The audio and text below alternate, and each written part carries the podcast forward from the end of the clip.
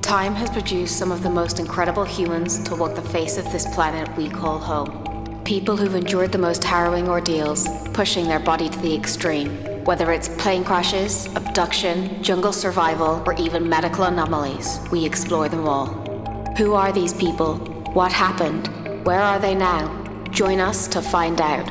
Not me, not today podcast. Hey guys, it's Leisha and Kenny here, and welcome to another episode of Not Me, Not Today podcast. Hello, and hello to everybody wherever you are in the world. How are you? I'm good, thank you. How are you? I'm great, thanks. I'm also looking forward to hearing this week's story. So let's get right into this. Leisha, what is the story? Today's story is a great one. It's not about one survivor, but six, and their saviour, Peter Warner. I stumbled across this one while procrastinating at researching a different one I planned for this week. Thanks, I appreciate your honesty. You're welcome. I also had a friend and my sister send it to me um, when this was nearly all done. So this story is a bit different and exciting, and I wanted to do it instead. I'm happy to say I don't have to give a warning this week, and it's in fact almost the opposite. We have a story with some really happy endings that will give you the warm fuzzies. So if you're looking for adventure and a happy ending, you're listening to the right episode. I'm also going to say that there are some tricky names for me to pronounce here, and I'm really going to try do my best. I googled the pronunciation, so if Google's wrong, then I will be too. My apologies in advance. Let's do this. There are so many parts to this story that it's taken me a while to get them in order. So I'm starting with Peter Warner, who isn't necessarily a survivor, but he's out here saving people like some sort of superhero, and it just keeps getting better and better. Peter Warner was the youngest son of Arthur Warner, one of the richest and most powerful men in Australia at the time from the 30s to the 60s. Peter was groomed to follow in his father's footsteps. Growing up, he always sailed. He was into sports like boxing and swimming, outdoor adventuring, and physical activity. He described himself as the black sheep of the family. His father was ambitious and more materialistic. Peter even described his brother as more of his father's type, being a studious scientist type. Peter was the complete opposite and took to the water whenever he could. He even became obsessed with survival himself after a little incident in his own boat where he was washed ashore somewhere and someone managed to see him and get him help. However, ever since that moment, he was fascinated by survival and the sea. His side hobby was navigation without instruments, just using the old ways common on the islands. He loved astronomy too. Peter wasn't interested in taking on his father's business, it wasn't his dream. Peter was drawn to the water and adventure, fascinated by the sea and visiting other parts of the world. So at 17 years old, Peter ran away. His father caught him when he returned a few months later and made him enroll in law school in the University of Melbourne. Well, after just six months in law school, Peter couldn't take it and ran away again. He set sail across the sea after taking one of his father's boats and spent the next few years sailing from Hong Kong to Stockholm and Shanghai to St. Petersburg. During this time, his family were less than pleased and begged him to return and finish his education.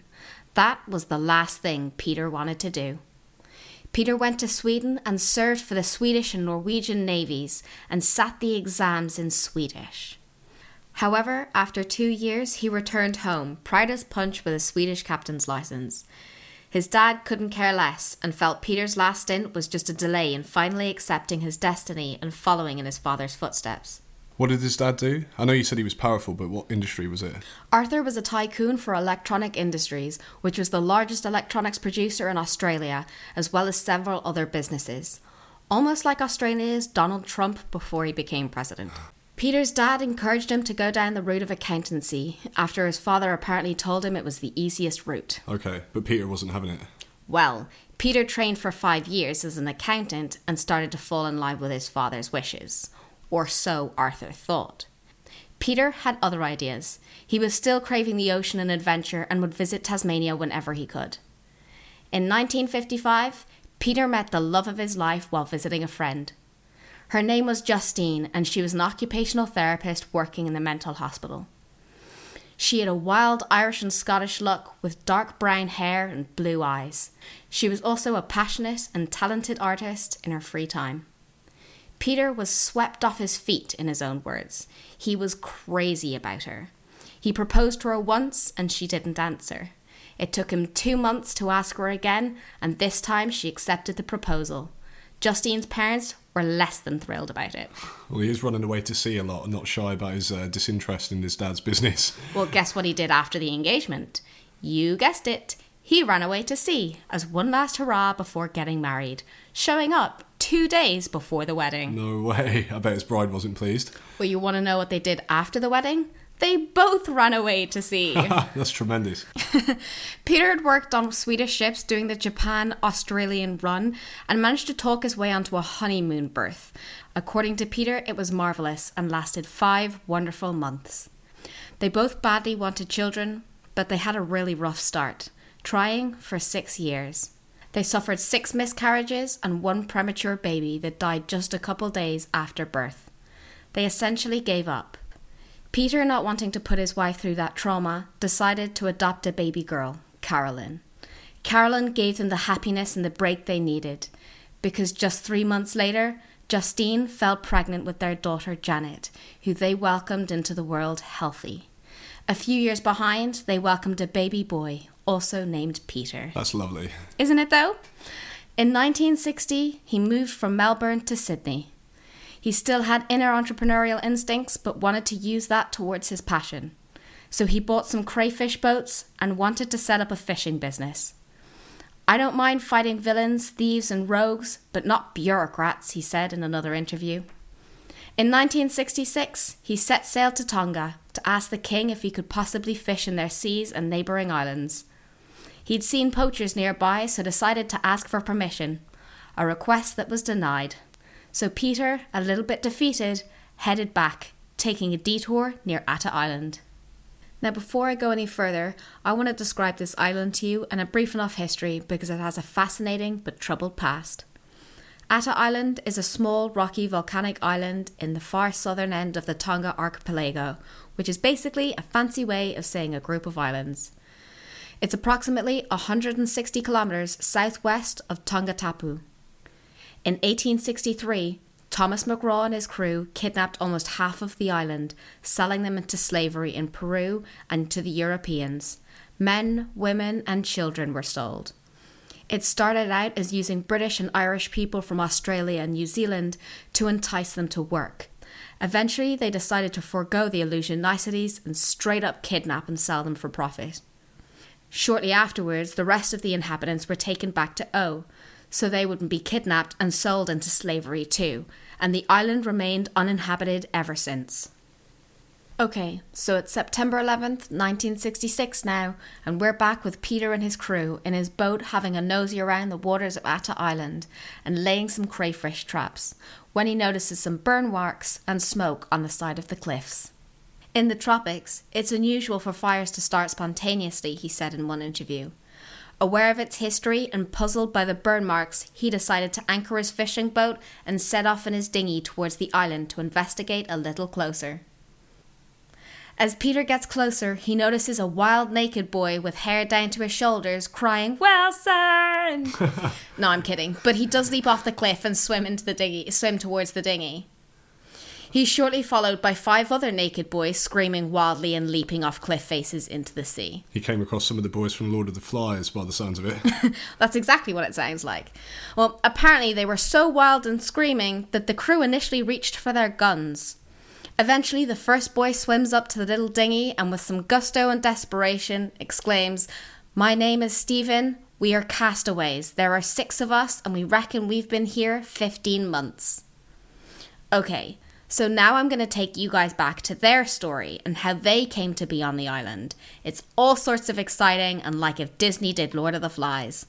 I mean, there are some hardships, but my gosh, what they accomplished is astounding. That's mad. How did they get there? These six boys, Sione, Kolo, Luke, David, Stephen, and Mano, were boys from a Catholic boarding school in the Tongan capital. I'm going to spare you all my horrific attempt at pronouncing that. They ranged in ages from 13 to 16 years old. Being sick of school meals, bored, and generally teenage boys, they decided they wanted to spice up their week and have an adventure of their own. They borrowed, in their minds, a 25 foot whaleboat that didn't belong to them and planned to set sail to visit Fiji, which was about 500 miles away, and or New Zealand, which was more than three times that. That's some adventure. Well, they got it. Probably not the adventure they're looking for, but they got it. They spend a few days packing themselves a small amount of supplies two sacks of bananas, a few coconuts, no scurvy for these boys, and a gas burner. But it didn't occur to any of them to bring a map or a compass. What? I know. I'm sure they were way too excited about this trip and adventure that they probably thought they'd be cooking and fishing at sea, laughing it up on their way to Fiji in their whaleboat. This made me laugh so much when I read it because when I was a little girl, I built a spaceship out of a cardboard box and was convinced my friend was going to pick me up in her spaceship, so much so that I packed sausages, sandwiches, and candles, so excited at the possible adventure that logic meant nothing to me. I wasn't 13 or 16, but I can relate. That's brilliant. So eventually, the night of the escape came about, and the skies were clear, with just a mild breeze that kept the ocean a little choppy. They all headed out on their big adventure to Fiji. That evening, they decided to drop their anchor, try some fishing, and then they all fell asleep. Whilst they were asleep, the rope to their anchor broke. Oh no. Well, they got a rude awakening. They awoke to water crashing down on their heads in the midst of a storm. Being just young boys and novices, they hoisted the sail in the windy weather, hoping to head back to the shore. The wind chewed up that sail and destroyed it in minutes. Next, the rudder broke on their boat, leaving these six boys floating in the sea with land nowhere to be seen. Fiji just a dream getting further and further away. They drifted helplessly out at sea for eight long days. They had no food and no water. In an attempt to survive, the boys ate fish they caught the first night and used hollowed out coconuts to catch rainwater. They would then share this out evenly between them, each having a sip in the morning and evening. On the eighth day, floating lost at sea, they spot a little island on the horizon. This was 'Ata Island, but of course they didn't know that. But as I said before, it's not a sandy beach tropical paradise we're expecting from films. It's a chunk of volcanic rocky island more than a thousand feet high. Thank you for reshaping that mental image for us all there. No problem. It was a stroke of good luck for these boys. Their boat was starting to break up and was taking on a lot of water. So, with the aid of planks, they decided they were going to have to paddle it to the island. Abandoning the sinking ship, they swam a day and a night, washing up on a rocky ledge on the cliff face. As one would imagine, they were exhausted and battered. The boys were too weak to climb any higher, so together, they burrowed a cave into the cliff face with their hands. They spent the next month catching seabirds with their hands, drinking their blood, and eating them raw. that's such a savage thing to do, but that's what boys would do all day long. They also ate young coconut shoots that were growing out from the parts of the cliff face. They spent a month like this before finding a possible route to an extinct volcanic crater on the top of the island. The boys decided if they were going to survive, they were going to have to work together. They made themselves a routine and grouped themselves into pairs. Their main goal was to improve their living conditions and survive. They set themselves a routine. They would have a routine of morning prayers and planting young banana shoots as the existing trees were not bearing enough fruit. Fishing lines were made from vines, and a fire was produced by rubbing two sticks together. They even had a way to deal with arguments, because for those of us familiar with Lord of the Flies, arguing could cause a problem. The boys, if they fought, would be spaced and put in time out, allowing tensions to ease and the problem to be solved later on. Now that's interesting. They had the common sense to realise that these problems would happen over time naturally. It's very smart of them to have that system. It really was. So finding food wasn't an issue for them then. No, at this point, food wasn't their main concern. They had bananas, coconuts, pawpaws, which you pick so you don't need to use the claw, and chickens, which had been left there to populate in peace, as well as the fish from around the island. Water was a concern. Whilst there, it seldom rained, and they did struggle with thirst. However, they worked together and tapped trees and found a few pools of stagnant water to make it last. They also used hollowed out tree stumps to catch and store water. To start off with, all they had in ways of tools was a piece of iron that they sharpened on a stone. Eventually, they came across two knives. Remember, a hundred years ago, it was inhabited. So, to avoid boredom and entertain themselves, Mano decided to fashion a guitar out of two coconuts and wire from the planks that they'd swum ashore with. Oh, that's brilliant. I know a few people that have probably done the same thing. I've seen pictures of this guitar and I will try to include them on our Facebook and Instagram. It's the cutest thing ever. It's more like a ukulele than a guitar. It's so cool, and he still has it to this day. They then had the incentive to create songs. They composed five songs in the traditional Tongan style. They also kept a daily log, which proved to be so accurate it was only two days out when they were rescued. They even made themselves a makeshift gym. At one point, Stephen fell on the cliff and broke his leg. The boys helped him up to the crater and set his leg using sticks. They even joked that they would do his chores while he lay like a king. Naturally, they weren't expecting to just sit around and wait for someone to rescue them, so they made a log boat with a cabin. Now, just hoping to get to any civilization, not just Fiji, they packed their log boat with some food supplies and set sail. I've said this before, and I know this isn't, has a nice ending, but come on, boys. Well, they got just a mile offshore, hit the rough cresting waves, and broke apart, sending them all swimming back to the island. They decided to stick to signal fires they managed to keep going for over a year, taking turns to make sure it wouldn't go out. wow. Four vessels went by in the time that they were there before Peter and his crew showed up. Okay, so we're all caught up now on why this wild tribe of boys were on the island when Peter got there. Yes, we're all caught up with who these wild, naked, screaming boys are, or we can t- continue the story.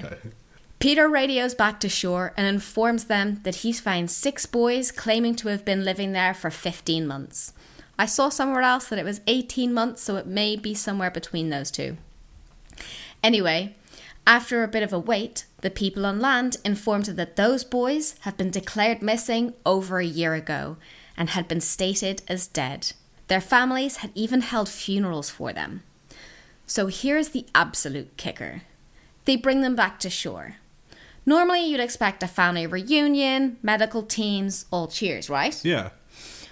Well, when they got back to shore, they were actually arrested for stealing that whaleboat from over a year ago. No way. They did receive a medical checkup and found that the boys were actually incredibly fit. They even found Stephen's leg to be remarkably well healed. Well, a diet of coconut, bananas, and chicken will do that for you. That does sound like a good desert island diet. Anyway, here are where things get a little more kooky. Whilst the boys were in jail, Peter came up with a plan. Naturally, as anyone would, he realised that this was a story Hollywood would eat up. Using his dad's business connections, he gained global rights to a movie. He used this to get the boys out of prison on the condition that they help make it.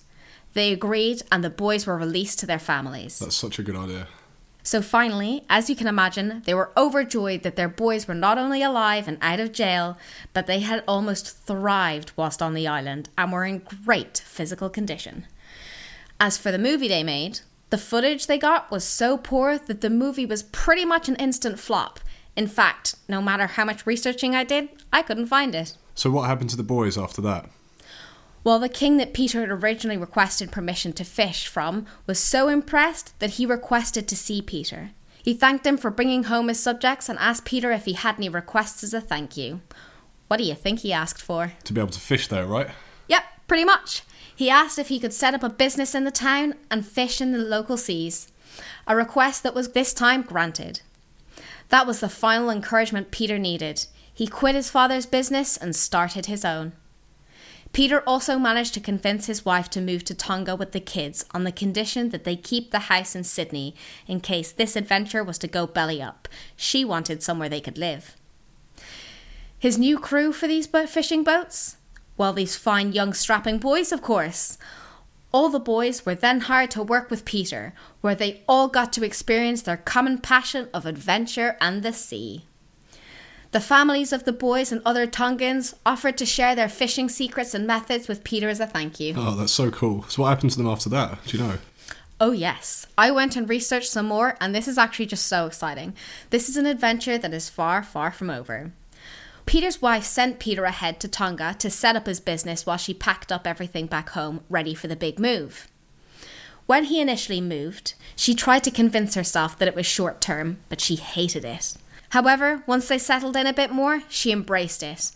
Pretty soon, she was running the local art society and the Red Cross and the bridge clubs, and she set up the first bookshop in Tonga. That's so good. I love that. What about the boys?